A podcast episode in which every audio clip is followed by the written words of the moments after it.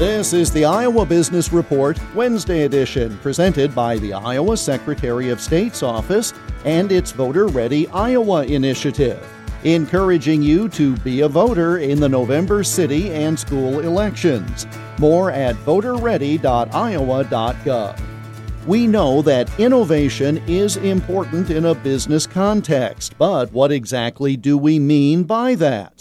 Paul Kinghorn is director of the Center for Business Growth and Innovation at the University of Northern Iowa and Advance Iowa.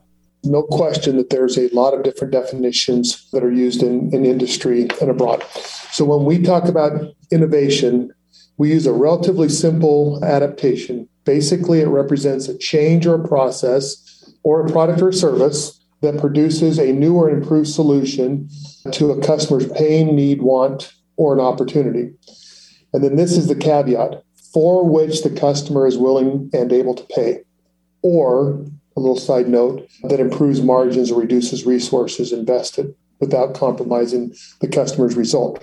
So it's, it's relatively simple. Something different for which someone is willing to pay. And I know that that's a very general, broad, and we can get into the specifics of why we use that. But, but just because it's new, but it doesn't change anything, doesn't require clients and or internal operations to improve in any fashion, doesn't necessarily make it innovative.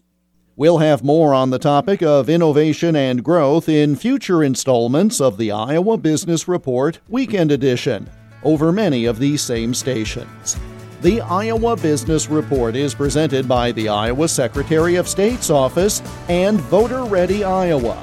VoterReady.iowa.gov. I'm Jeff Stein for the Iowa Business Report.